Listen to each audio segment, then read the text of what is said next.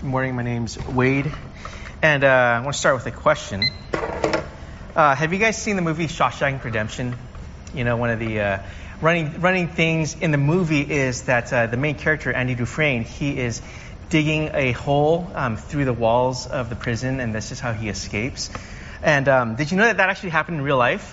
And it's even more dramatic than this story in Shawshank Redemption because back in the late 80s, there was a group of, polit- of um, of people um, people that were working against the government in Chile, and this was a um, dictatorship, and uh, there were some they were taken prisoners and they were put in a jail cell in Chile in Santiago, and um, they were they were this was back in the late 80s, and there were a couple guys. They said we can't stay here. We need to get out of here. So they they devised a plan, and they pulled a brick out of the wall in their jail cell and they started digging away. They had a spoon at first, um, little by little by little, and then they had a screwdriver. They started digging away, digging away, digging away. And as you can imagine, that would have taken a really long time. Um, they, they dug to a certain amount and they realized, oh man, we're never going to get out of here. During their time there, they told other prisoners just very discreetly, hey, this is what we're doing. Um, and other prisoners they found out and they said this we want to join you guys. So uh, several dozen men over the course of 18 months they took turns digging this hole and they would hide the debris in um, bags and they would bring it up to the ceiling of this prison um, during their, their free time and they did this day in day out day in day out. They would hide the hole with a poster whenever the guards came. This is just like uh, shawshank redemption. And um, finally, after 18 months, this was back in 1990 now, they dug a hole, a, a tunnel that was 60 meters long through solid concrete, all with spoons and screwdrivers. And these 49 prisoners, they eventually escaped the, this um, jail in Chile.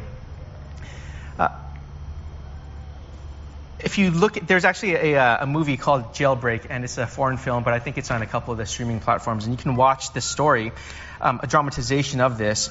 But they actually made it. They dug this long tunnel. They escaped. And this group of prisoners, they had a common goal in mind. They, re- they recognized that they all had a part to play in their escape if they wanted to get out. They all knew they had to cooperate if they were to succeed. They had to trust each other. They had to protect each other. And it worked. You've all heard the phrase, teamwork makes the dream work, right? Um, and I think that we all know that that is true on multiple levels. It has to be true in the workplace. It has to be true for the sports team. It has to be true in musical bands. And most of all, this needs to be true in the church. Um, and it's not boiled down to one catchy slogan it's more than just teamwork makes the dream work. As we go through our text today, we're going to look at what Paul is writing about to the church. So I'm going to read the text first, and I'll give a little bit of, of the context, and then I'll, I'll explain the, uh, the text, and we'll respond in worship. So in your bulletin, or if you're following us online, this is going to be in 1 Corinthians chapter 1, verses 10 through 17.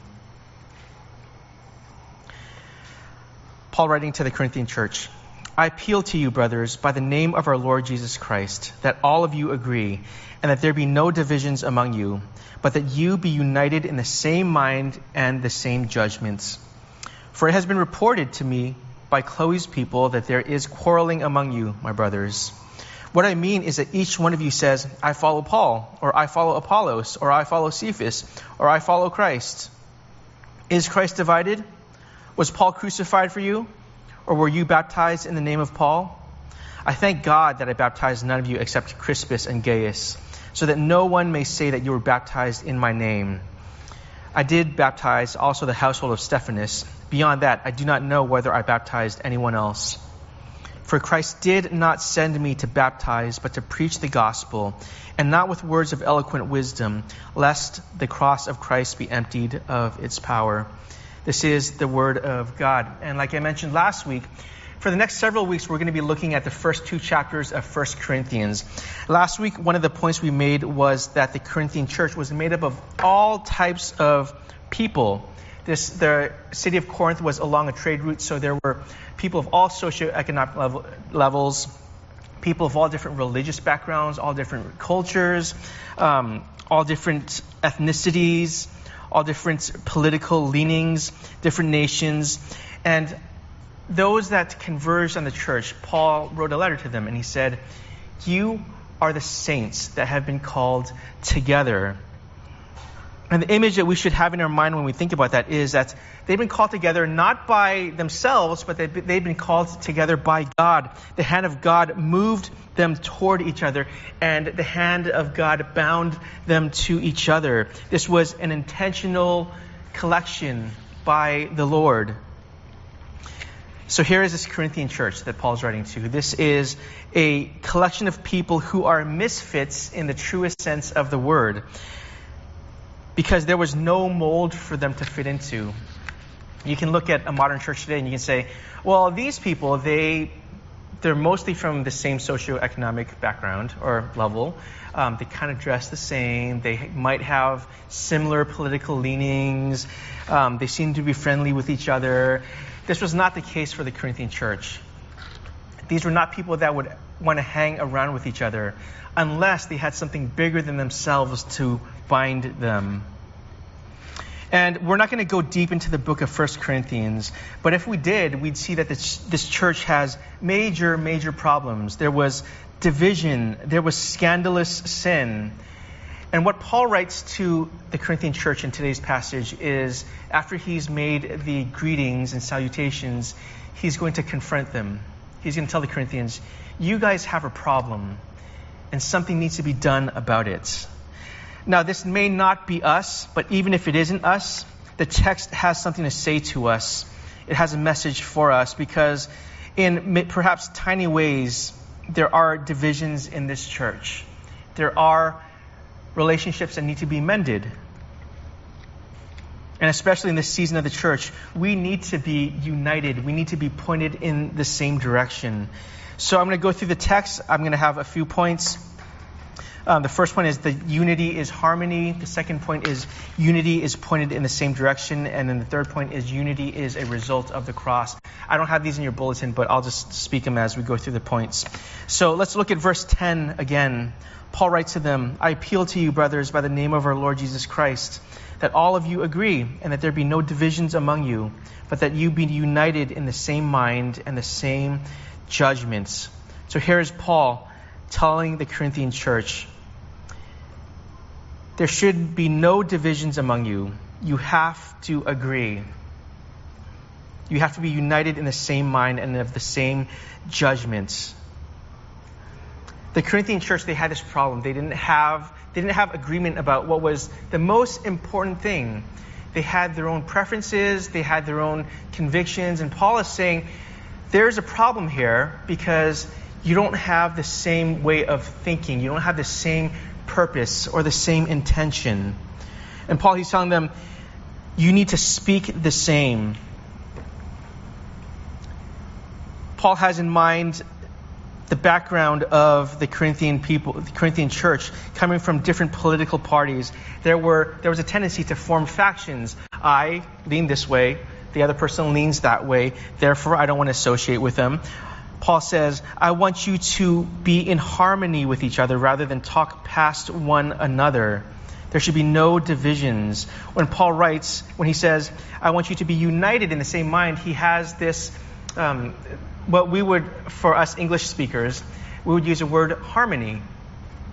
He wants them to be, there wants, he wants there to be a harmony in the church. He's telling them, there are all types of opinions, there are all types of worldviews that you may have, but they all have to fall in line not with each other, but they have to fall in line with the gospel. They have to fall in line with what is true of you. Remember in last week, Paul calls these Corinthians saints. This is the truest thing about them. This is their identity. These are the things that they need to align with their sainthood, the gospel that they sit under. And if this is true, then you will have the framework to think about each other, of yourself, of God, of the world around you, of your culture. And if that's the case, you can arrive at the same judgments about these important things. And if this is the case, then there can be harmony in the church. Now, we talk about this word unity, and this is something just in various seasons of the church at large.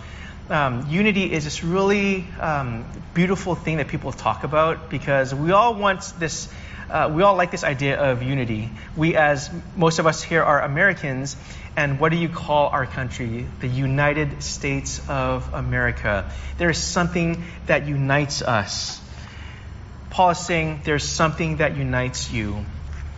And it's not something that makes you all the same. It's not like a stamp that creates all the same type of people. He says it's creating a type of person that is under the lordship of Jesus. Unity is not sameness, but it is harmony. And harmony, as we think about it today, um, we often think about it in terms of music. You can have a group of people and they could be singing all the same parts, and that would sound fine.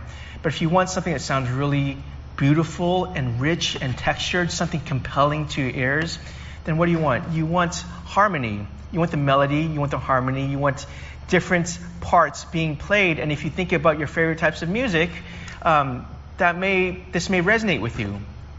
You think about how the drums interact with the keyboards, with the guitars, with the bass, with the um, string instruments, with the woodwinds, with the brass all this comes together to create something beautiful. And Paul is saying, if this is true of you, Corinthians, if you have the gospel above you, and if you make that your uniting theme, then there can be harmony in the church.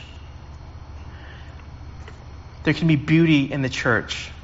There can be a type of music that's compelling not just to each other, but to the world. So unity is not sameness. Unity is not we're all thinking the same thing, but there is a harmony. There is a complement to each other. How does that look for us as a church? It doesn't mean that you all agree with the same types of politicians or you like the same sports teams or you have a view about how X, Y, and Z should work. It's fine to have opinions in the church. But think about what is most true of you, and think about what's most true of each other.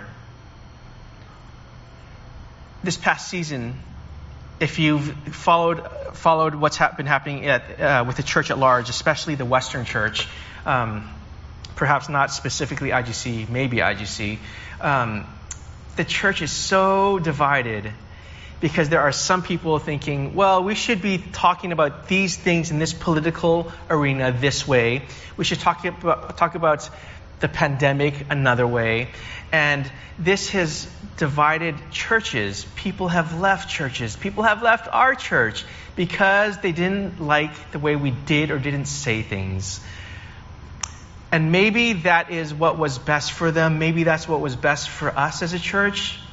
But isn't that sad that we look at each other not as saints called together by the gospel with the same Lord, but the main thing we see about the other person is, oh, I don't like their politics.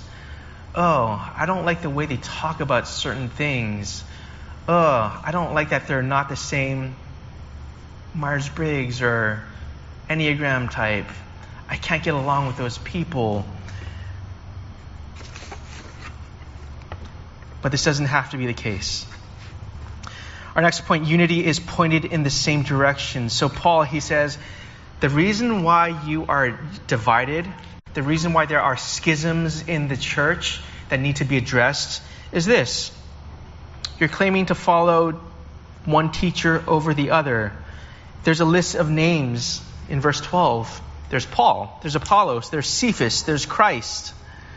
Paul says, All of you people, you're saying, I like this person. I like how this person says these things. It doesn't, Paul isn't saying that they've taught wrongly. In fact, they were gifts to the church, these ministers. But Paul is saying, you Corinthians, you're copying the culture that God has called you out of. Because what you're used to, the way you think is, here is someone who speaks for me.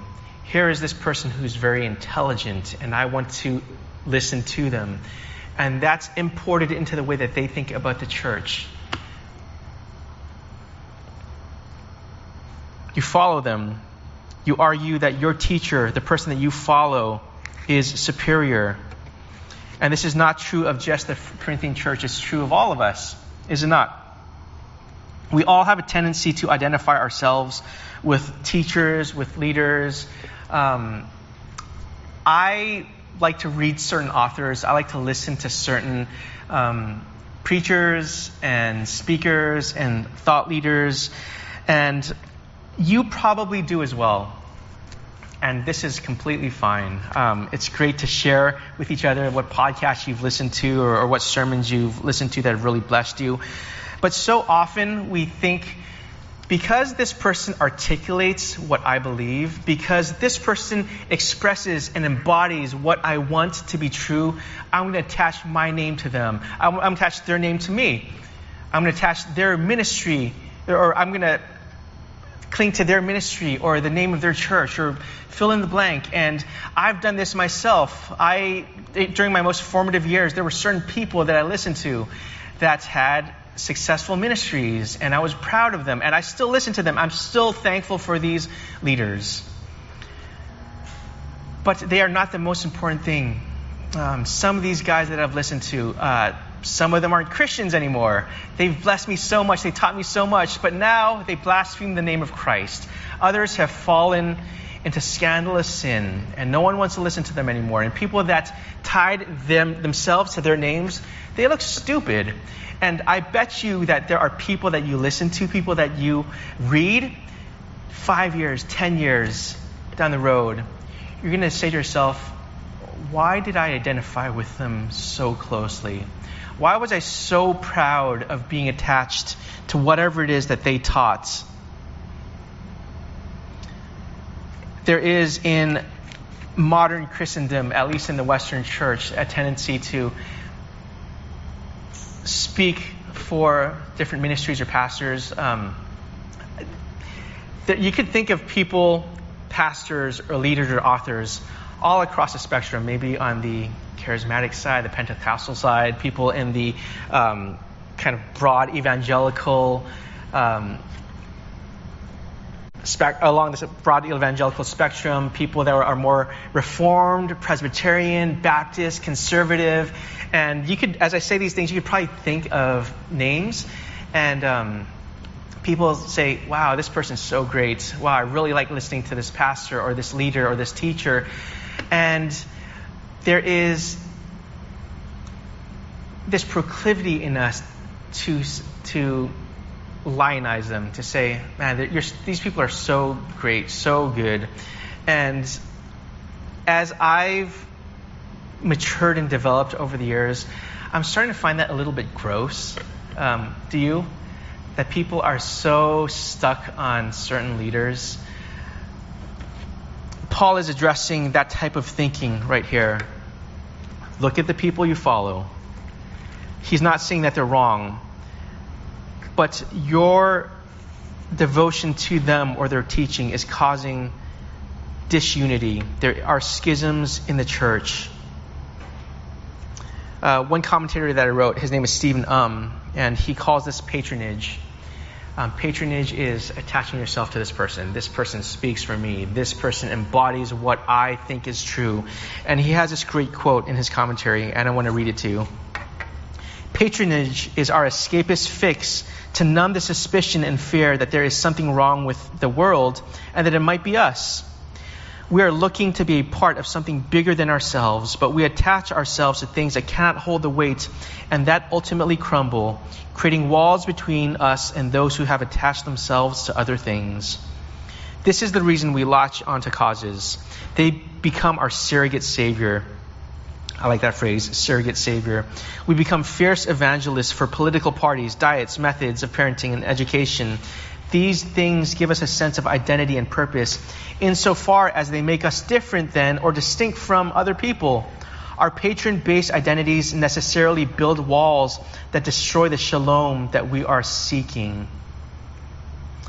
Paul is saying to the Corinthian church, this is what you're doing. You're, you're, you're being patrons. You're beholden to teachers or philosophies that are not Christ, that are not Christianity. You do not have the same heart. You do not have the same purpose. But you need something to bond you together, to bind you to each other, if you are to survive as a church.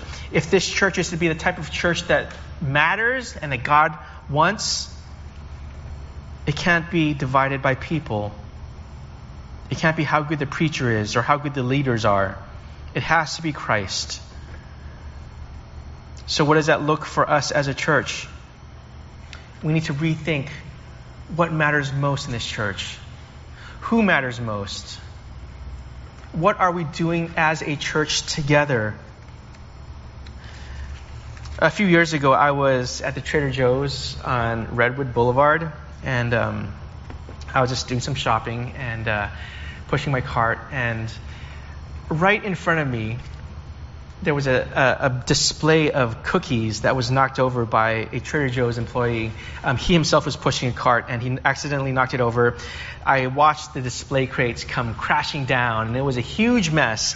And I was about to go bend over and start picking up the cookies, but before I could do that, there were five other Trader Joe's employees that just swarmed around this uh, the, this spilled display. They came out of nowhere. I, didn't, I have no idea where they came from. Probably some repelling from the ceiling, some people just jumping um, from the freezer section. Immediately, um, they just gathered all the cookies. They put everything in place. The whole whole episode took about 20 seconds. And I watched in awe. I had a front row seat to this display of unity. It was like, you know how um, if you watch NASCAR races, the pit stops, and there are all these people coming around um, doing whatever they do? Um, it was like that. Within 20 seconds, it was as if nothing happened. And this was the most impressive display of teamwork at a grocery store I've ever witnessed. And I hope one day you can as well. Patronize Trader Joe's the employees worked together as a single organism.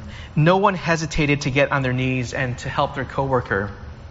They all had other things to do, but no one paused in this moment to think about what and what type of inconvenience this would cause them.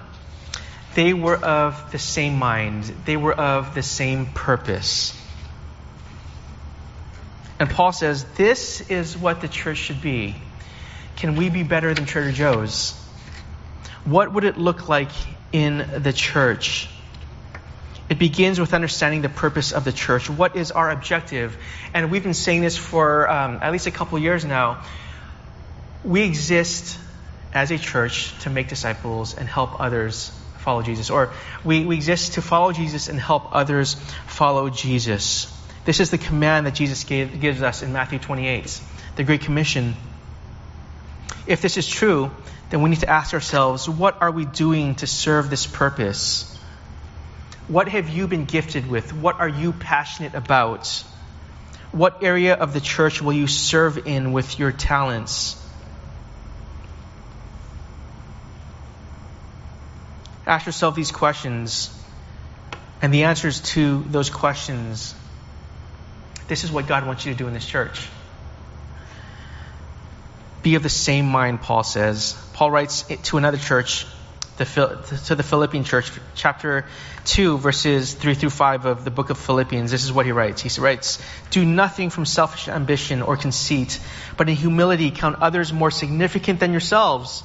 Let each of you look not only to his own interests, but in also, but also to the interests of others. Have this mind among you, which is yours in Christ Jesus. Again, here is this thinking, this mind theme that Paul is writing about. Have the same type of mind, he says. Think not only of yourself, but think of those around you. Think of your church, Indelible Grace Church. How would that look like in our church very practically?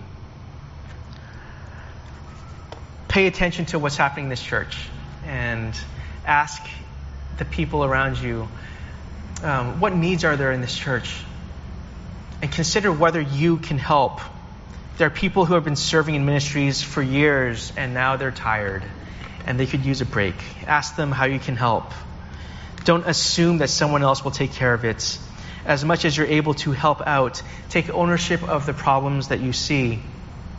If you see something that you would raise a complaint about, it's fine to raise that complaint, and then you can go ahead and help us fix it. One of the things that encourages me most as a pastor is when people complain about things in the church because it means that they take ownership. And if you're a member of this church, well, guess whose problem it is? It's yours. This is your problem to think about and address.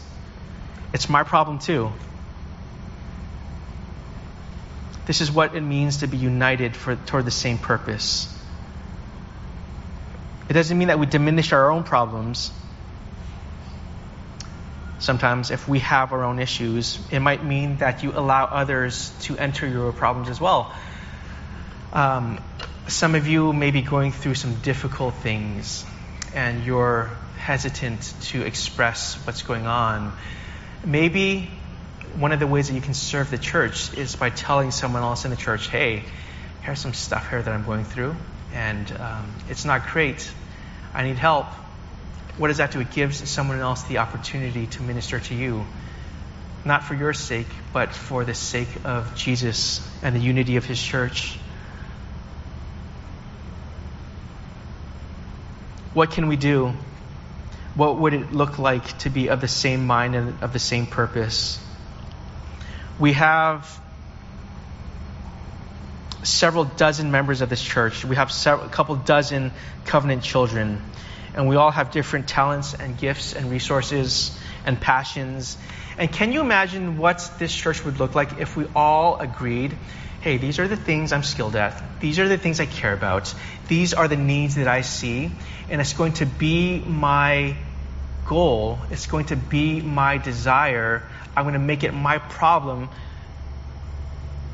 to help the church, to build up the church, to rebuild the church, to build up the fellow believers among us. This is us being in agreement with each other.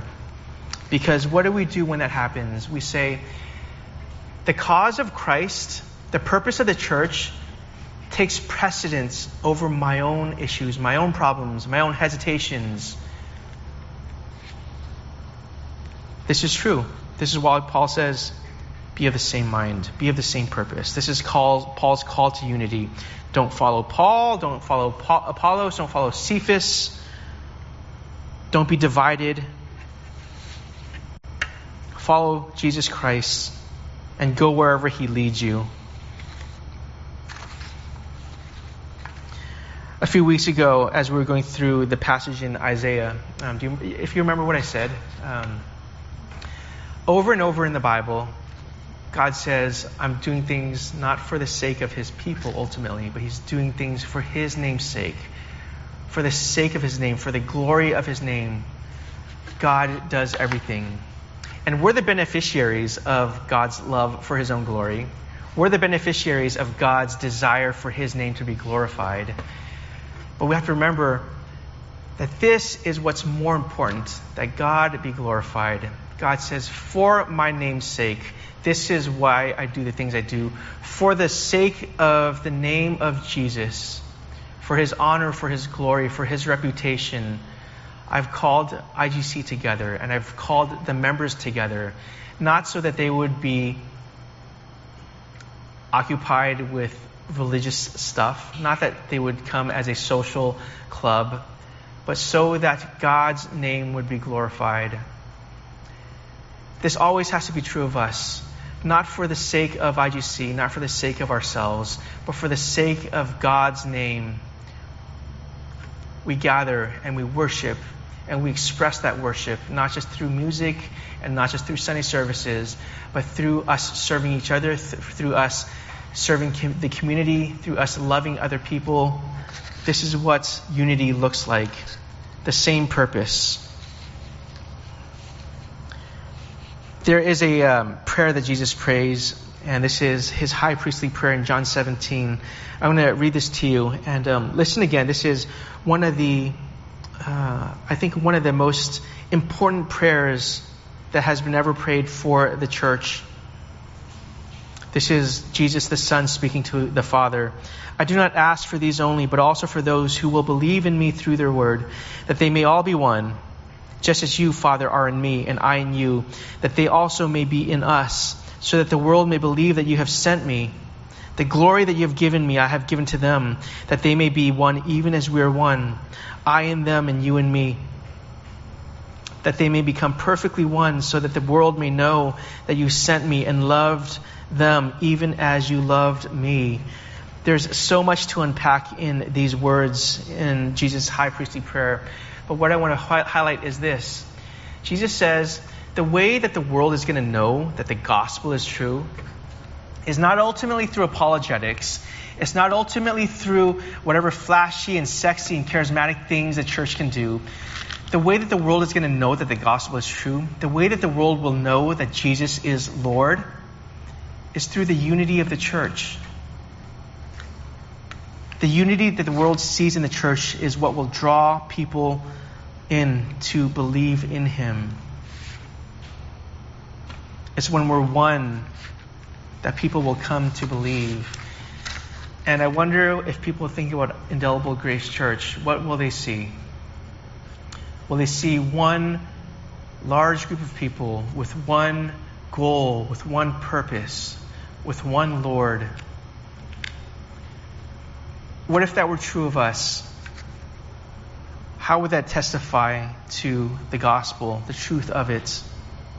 May that be true of us. Now, how do we get there? How can we have unity? Uh, my final point is this that unity is a result of the cross. Look at verse 13 again. Paul asks the question Is Christ divided? Is Christ divided? He's asking a rhetorical question. Is the person of Jesus divided? Paul is talking about what the church of Christ should be. Later in the book of 1 Corinthians, Paul says that the body of Christ is what? The church. And here, here he's setting it up for us to think about. Um, is Christ really divided? Paul's saying this can't be the case. You can't be divided by the people that you follow. You can't be divided by these superficial distinctions. Distinctions that may seem like a big deal to us, like politics, or worldview, or culture, or fill in the blank. These may seem like big distinctions, and in some ways they are. But what binds you together? What's the common thread that runs among you? What is the biggest, truest thing about you? What do you place your identity on? What do you build your life upon? This is the most important thing about you. And if this is true, if we all have the same mind, the same purpose, then the body of Christ will not be divided. What is the solution to divisions in the church? How do we achieve the unity that Paul is calling us to? The answer is in the relationship restoring, reconciling work of Jesus. Listen to these words that Paul writes to the Ephesian church. Ephesians chapter 2. But now in Christ Jesus, you who once were far off have been brought near by the blood of Christ. For he himself is our peace who has made us both one and has broken down the, his flesh the dividing wall of unity of hostility by abolishing the law of commandments expressed in the ordinances that he might create in, in himself one new man in the place of two. Let me read that again because this is huge. That he might create in himself one new man in the place of two so making peace and might reconcile us both to God in one body through the cross thereby killing the hostility. The gospel that we preach is that we are reconciled to God Himself through the blood of Jesus. He took on our sin on the cross. He received all the punishment that we deserved. And He gave us His righteousness in exchange so that when God looks at us, He sees the righteousness of Christ. The implication is that when we look at each other, we should also see the righteousness of Christ. The truest thing you see about the other person in the church is they are perfect and righteous and holy. They are a saint called together to the same purpose that you have. The cross is a reconciliation to God, and the cross is also a reconciliation to your fellow man, to your fellow woman. The gospel is the message that we're alienated from God by finding our identity apart from Him. And if you're going to find your identity in something other than Christ, you're going to be alienated from the other people in this church. You're going to be separated. You're going to be divided. By the passage that I read to you in Ephesians, Jesus is your peace. Jesus has reconciled you. And I like what, Jesus, what David said earlier. We're not called to create unity, we're called to live under the unity. There's this common bond that, call, that binds us together. We're called to God, we're also called to each other. There is one new united man in the place of two divided men. This is what brings us together and keeps us together. This is our identity in Christ. We are the body of Christ because the body of Christ, the actual body of Jesus Christ, was broken on the cross. That was the only time it should have ever been broken. I'm going to break the body of Christ on the cross, God says, so that my body of Christ here on earth will not be broken. This is the gospel that Paul preaches, and this is the gospel that provides unity for us. Paul ends in verse 17 For Christ did not send me to baptize, but to preach the gospel, and not with words of eloquent wisdom, lest the cross of Christ be emptied of its power. This is the power. This is the power that we have as a church. And I'm not going to preach again until the first week of September, but the first week of September, I'm going to talk more about the, this message of the cross. Um, I'm really excited about this message. Um, we're going to have a couple other um, preachers preach for us, and I'm really excited about that as well. And guess what? They'll be preaching the same message as I do, the same message that we fall under. So, Indelible Grace Church, may this be true of us that we are united, that we have the same mind, the same purpose, that there is a harmony to this church, and may we make something beautiful with what we have. May this be true of us. Will you pray with me? Father, we are grateful that we are not left alone. But sometimes when we are brought together in community, there are things that we don't like, people that we don't like, opinions that we don't like, preferences that we don't like. But this does not have to be the most important thing about our church. May it never be, actually. May the most important thing about us be the fact that we believe the gospel that we are under the lordship of Jesus Christ and that we have a common desire to follow him and help others follow him. Make it true of us, God. We pray this in the name of Jesus. Amen.